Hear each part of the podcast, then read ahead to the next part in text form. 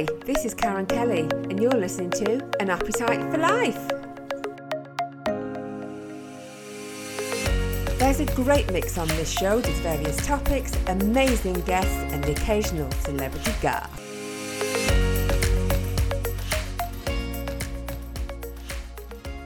So, my guest today is travel counsellor Emma Forrester. So, welcome, Emma. Thanks, Karen. So you're in a really trying industry at the moment with everything that's gone on over the last 12 months. But when did your interest first, you know, begin in travel as such? Clearly it was before all the pandemic and COVID-19. So when did your passion for travel first begin? I think my my passion for travel started when I was four years old, and we went to stay with a family in Brittany in France, Lovely. and and I was immersed in the French language, the French culture, and just found something different. And from that time on, just love experiencing different com- cultures, um, yeah. and study languages then at university as well. Brilliant. So, what languages do you speak? Just you, are you fluent in in French, maybe? I was fluent in French. um, it's a little bit rusty now, but um, Italian is really my passion and oh, Italy as a country as well. So, yes, I studied Italian. So, when did you start your journey then as a travel counsellor? So, that all happened last year. Um, and I decided to have a completely um, different or, or, go down a completely different career path and, and change of career. Um, and I took redundancy and came out of my long standing career in HR and recruitment and decided that this is something I've always wanted to do. And if I don't do it now, when would I? Yeah, so, exactly. Yeah. So I think it was was it February last year you were saying you started it. And yeah, that's right. I suppose COVID was kind of in, you know, it was around us, but we didn't really know to what extent. So it must have been really quite worrying for you at the time when this obviously travel was the first thing to, to kind of stop. So, how did this affect you and what was going through your mind at the time? Do you know, when I started, I didn't really think about it at all because I don't think it had really hit us at that point. No, no. It was it was something that was happening in China. Yeah. And and that was it. And it was only as I was training that we started to hear about the um, issues in ski resorts, and then there was somebody in the southeast who'd contracted it. But that was all after I'd actually started. Yeah. Um, and I remember I did some training, and the beginning of March, I was um, in our head office, which is by the Trafford Centre, and our board of directors were all there and running around and running into meeting rooms and and we could really tell that something quite yeah. serious was yeah. was happening and, and planes were starting to be grounded yeah. so that was literally as i started so did you have many clients that had booked with you at that time i know it was early days probably for your business but did you have many you know clients who had booked holidays no, I didn't personally. So, in that way, I was fortunate because I didn't have to unravel lots of holidays. Yeah, yeah. Um, but I've, I've got many colleagues who have spent the last 12 months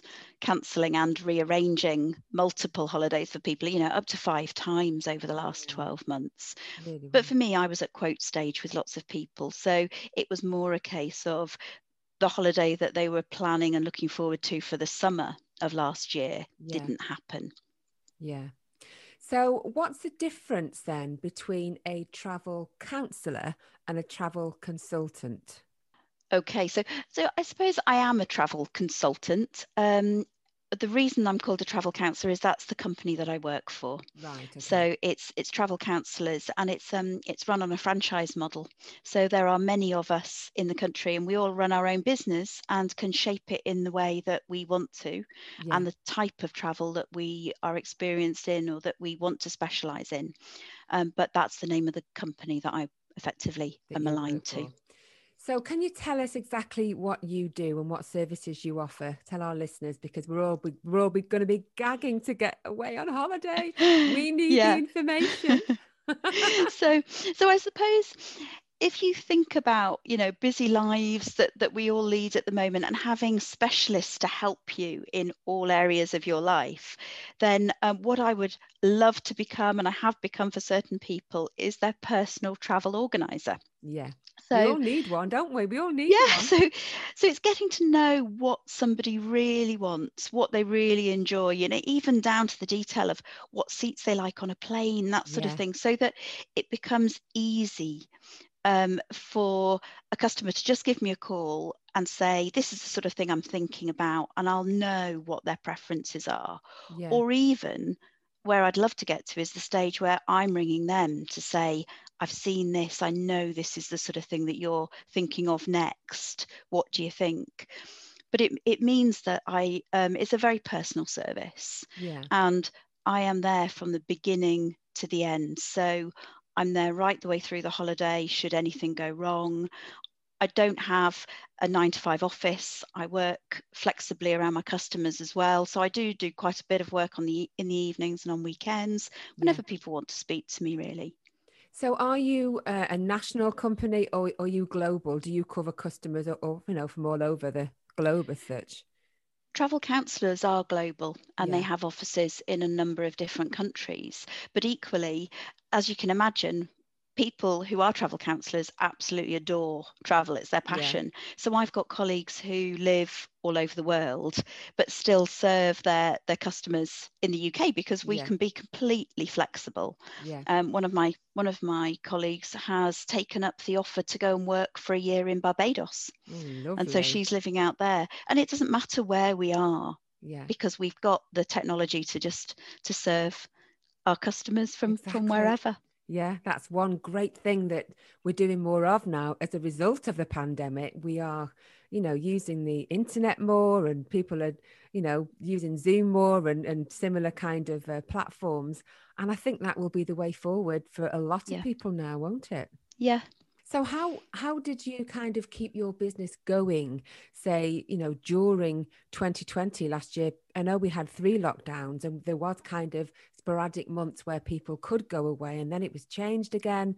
It was a really kind of yeah. worrying time. So how did you keep your business going?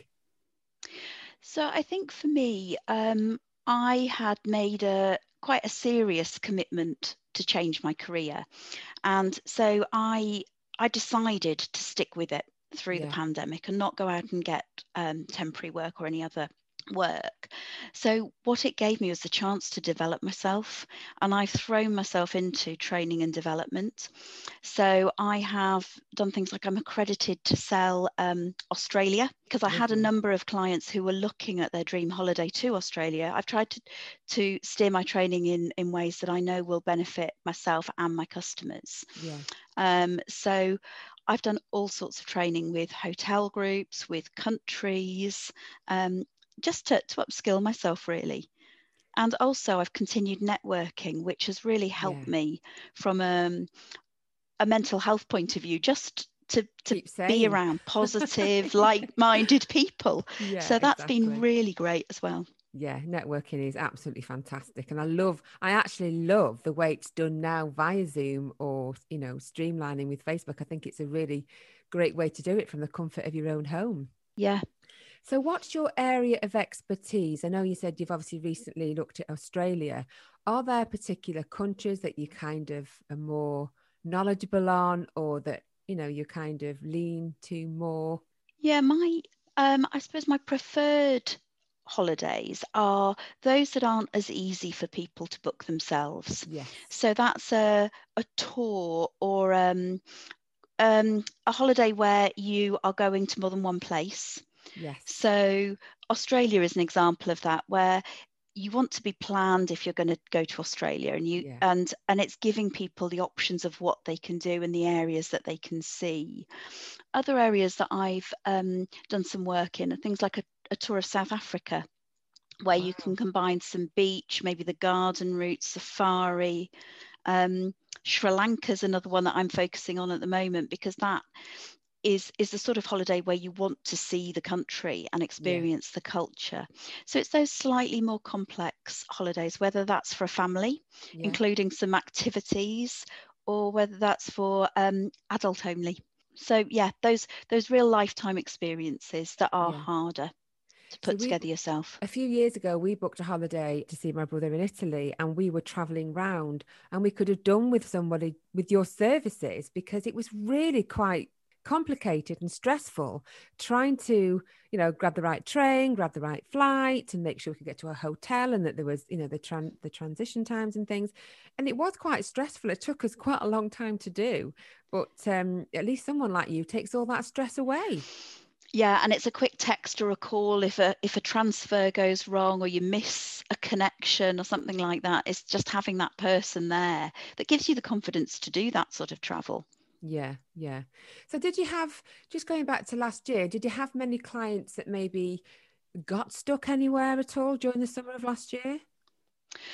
No, I didn't personally. I was I was lucky with that, but I because I just started my business, I did have friends and people I knew who were struggling yeah. and I was able to at least look for them and help them. Um, I think I had a couple of friends who had um, children who were backpacking on their gap year, for example, stuck in various places oh, around yeah. around the world, and uh, probably quite similar to your experience as well, Karen. Australia yeah. was a really difficult one to get back from. Yeah. Um, so it was just, I did I did offer my sort of guidance, and obviously I've got access to to all the airlines and look at all the flights that are going. So I was able to help a few people in that way as well last year.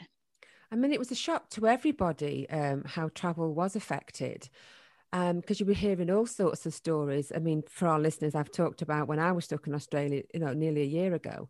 Um, not for long, but still, all the flights were cancelled. And you heard all these stories that flights were taking off and then coming back into land again. I don't quite know how how that would work. They'd be full of uh, fuel. However, there were the stories people were were hearing, or yeah. they were diverted yeah. and offloading passengers because they, they, were going to be grounded. And yeah. The, expense of some of those flights to, to get home were phenomenal. I mean, I bet you couldn't believe what was happening to the industry.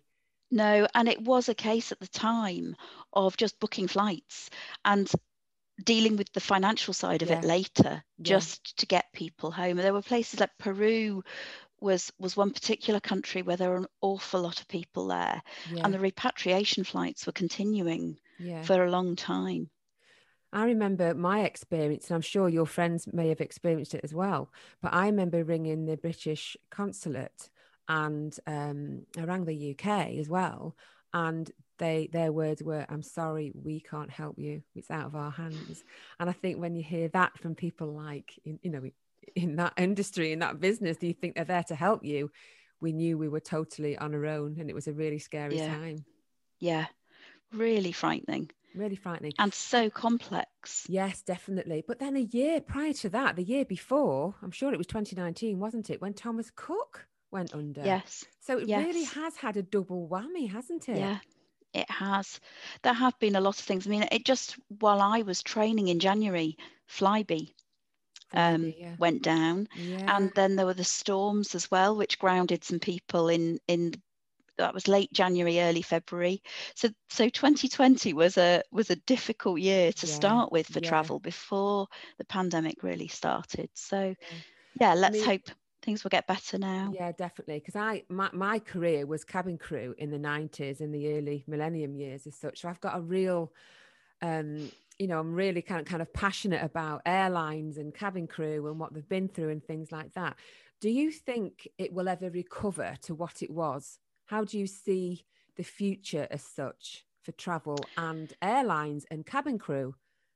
I think it will come back, but I think things will change slightly.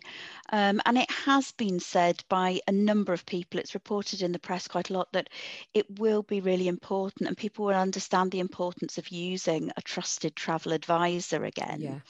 Yeah. And also going with companies who have um, customer friendly terms and conditions. So knowing that your your money is safe with the company that you book with. Yeah.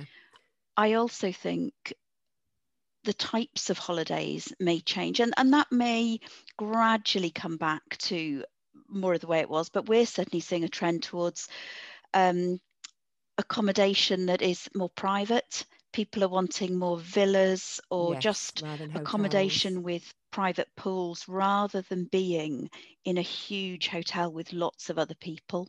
Yeah, yeah, yeah, to keep themselves safe. And of course, yeah.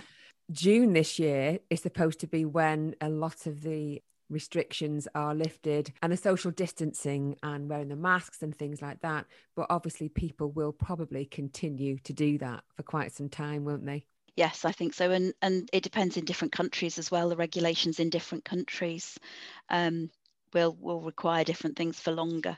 What do you think will happen with regards to the vaccinations? Because people might want to know that they will will they be having certificates that are required to travel, and will people be allowed in certain countries if they haven't had the vaccination, for example?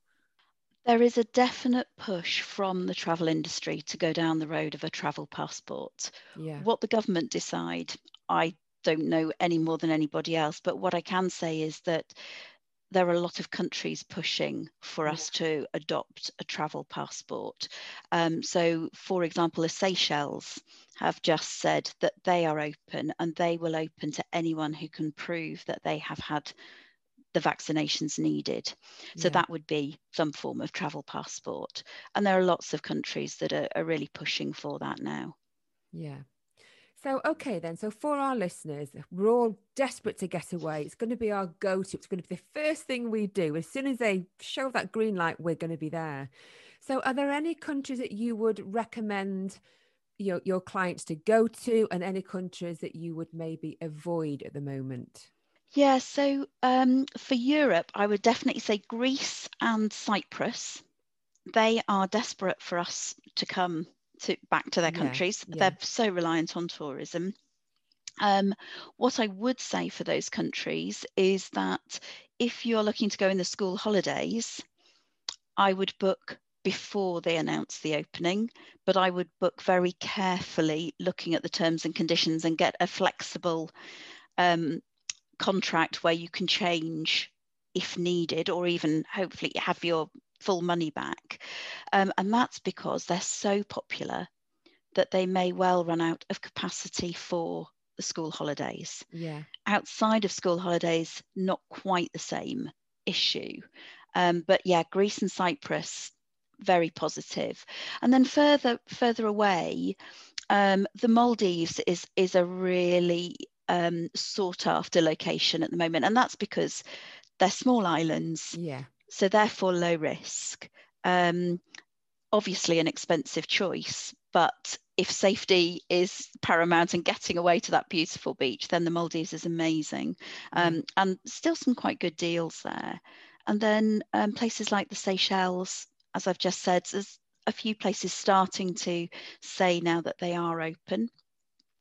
Um, apart from that, a couple of countries like Sri Lanka is actually desperate to get tourists in, yeah. um, and they are open and they've got some quite um, different protocols where you can go to all the tourist areas, and and that's allowed under their health and safety rules, but you can't do things like take a public train right. at the moment. Now that may change by the time yeah. we get to the summer, but Sri Lanka is definitely looking positive.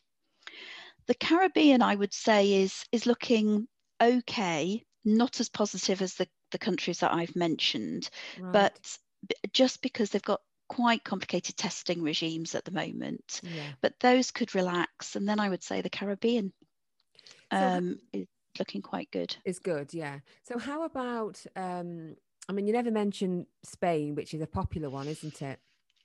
Yeah. So with Spain, it they are desperate again and it may be that we go back to what we had before, where certain areas of Spain open yeah. and not the mainland. So, say the Balearics. Um, yeah.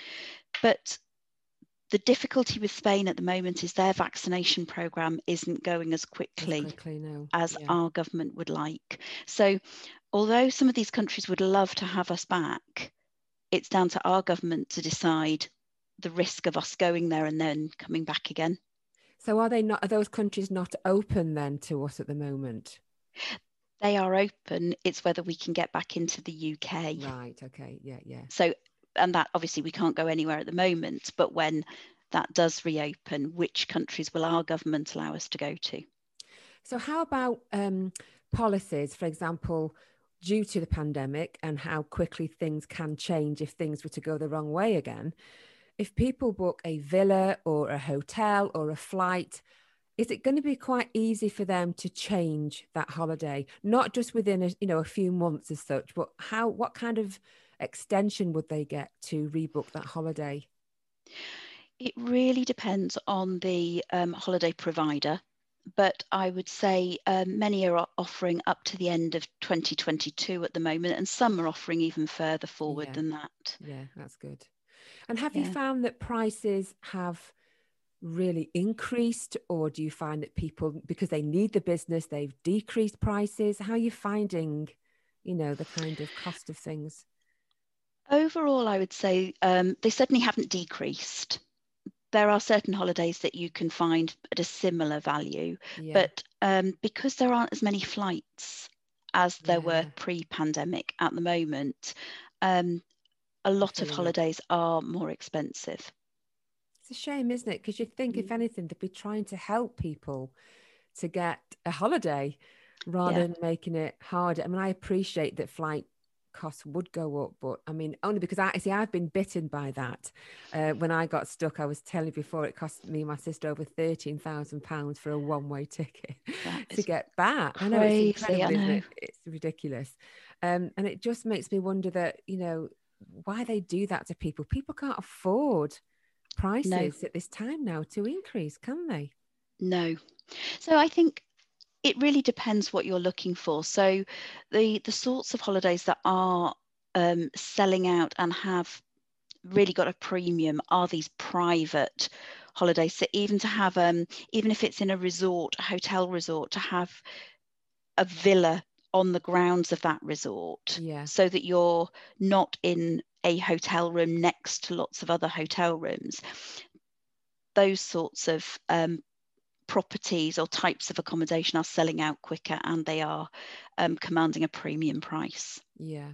So, what advice would you give to our listeners who desperately want to get away? They're not sure where to go, but they obviously they are reserved just in case things should go wrong again. What advice would you give to them to make sure that they're covered? So, I would say, in terms of price, start looking now before the government say things are open because it will go crazy once yeah. once that happens um, particularly as i say for school holidays. I would also say be very careful who you book with. Always book a package tour so that's book don't book your flights and your accommodation separately but book them all together so that you're covered by package travel regulations that's interesting. which means that's interesting mm, actually because normally a lot of people will do that separately. We certainly yeah. do. Book the flight yes. separately, then look at the accommodation. So you wouldn't recommend that? No, because you're not covered by package travel regulations if you do that. Right. So if I give you the example of them saying, I'm just making this one up, but yeah. okay, all passengers from Portugal, you are going to have to quarantine as you are at the moment. Um, yeah. Actually, because well, Portugal was in the red zone you are reliant on the airline company and the accommodation provider to, out of goodwill, refund you. With package travel regulations, if there's a substantial change to your holiday, which makes it different to the one that you booked, i.e., you have to quarantine for two weeks yeah. at the end of your holiday, you're covered by package travel regulations. Right. So that they have an obligation to provide you with a refund. Oh, that's interesting. Mm. So, so let's talk about staycations then. I mean, yeah. they're going to be really popular this year. So, what kind yes. of areas of the country are more popular? Anything Wales? coastal. Yeah, anything coastal. I would say Devon and Cornwall, again, I'm talking school holidays, are yeah. really sold out for yeah. August. Um. And commanding a premium price this year.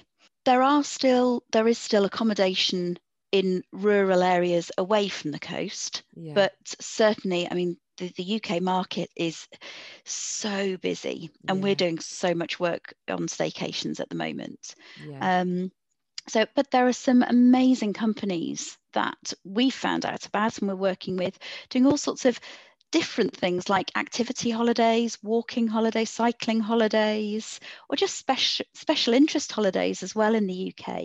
Yeah. So there's there's lots of things that that you can do that maybe you've never thought about before if if that holiday to the sun was always your go-to holiday in the yeah. past but if you can't so if you can't get a coastal holiday in the uk due to demand then there's other things available maybe more activities yeah. and uh, yeah. like an active holiday and don't forget that that um, june July and September are still lovely months in the UK. So yeah. if you're not restricted to school holidays, then they're a lovely time and there's a little bit more availability then as well. Yeah.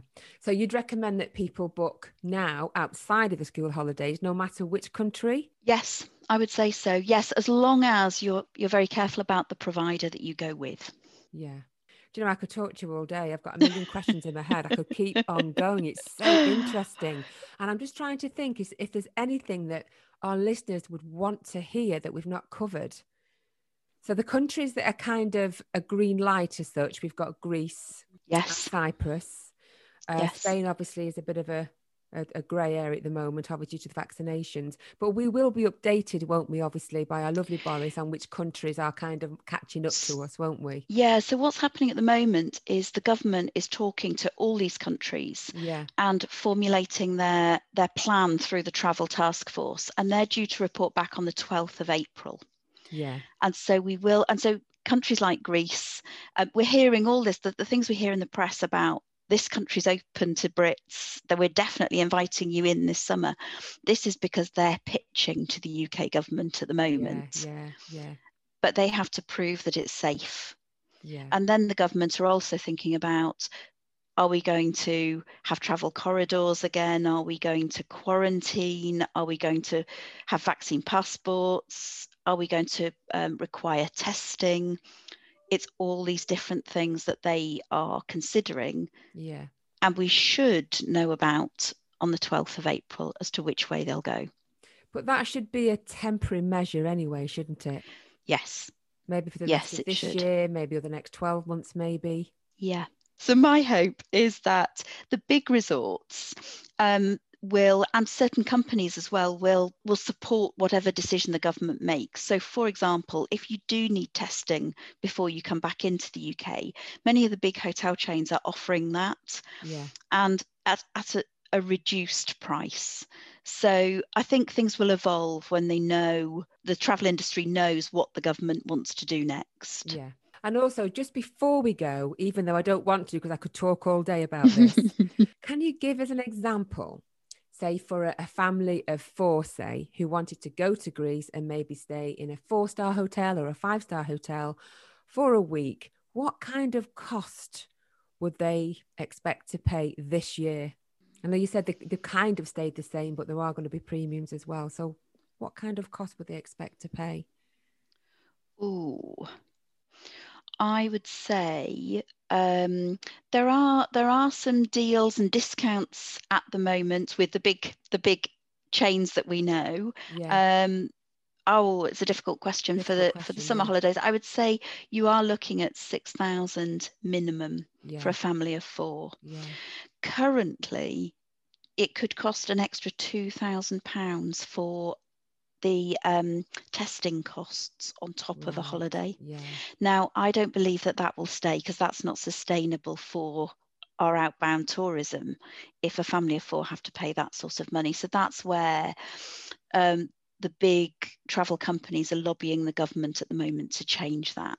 Yeah. But that is something that I would just say people need to be aware of. That is, as it currently stands, the sort of prices that we're talking about.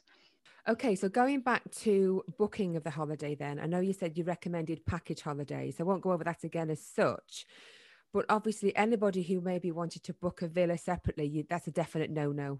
Not advisable. If you do want to do that, you really need to check the, the small print of yeah. the villa company. Because prior, prior less... to the pandemic, people have been getting caught out, haven't they? Anyway, yes, and losing yes. their money. They get, you know, follow a link and it goes to the wrong owner, kind of thing. But obviously, this time we can't afford for things to go wrong for our travellers, can we? It's, they've got to get it right first time, really, haven't they? Yes. So it's it's booking with a reputable company. Always do a little bit of research about that company. Yeah. Or come through a travel agent who will advise you on all of that. Yeah. And of course the, insurance the, and everything is covered. You you cover all that as well. Everything's under one roof with you, isn't it? Yes, and that is the one the the sort of other thing I was going to say is real strong advice to make sure that you are adequately insured when you travel at this moment in time and that you have COVID travel yeah. cover. Oh, I really could talk to you all day. Honestly, it's been absolutely just fantastic to talk to you today, Emma. So, for our listeners, then who might have any questions, who are think or, or who are thinking, I've got to book with this lady. She knows everything, and it's all under one roof. How can how can our listeners get in touch with you? Yes, you can find me um, if you Google Emma Forrester Travel Counsellor. Yeah. I have my own website. You'll find me on Facebook. You'll find me on LinkedIn. Um, and I also have a mobile number that I you can attach. Yeah, you're, you're that, okay for uh, me to attach that as well, are you? Absolutely, yes. Perfect. Oh, well, I wish you all the best for 2021. I really hope things will get busy for you, which I know they will because I know a million people myself that are going to get away. Um, and I wish you all the best with your fantastic franchise. So, so well done and uh, keep up the great work. Oh, thank you very much, Karen. It's been great to talk to you. You've been listening to An Appetite for Life, sponsored by Daybank House Dental Practice, where happiness starts with a smile. If you are interested in any of my packages or wish to be a guest on this show, then you can contact me via my social media pages, Karen Kelly Podcasts, or send an email to karenunderkelly at btinternet.com.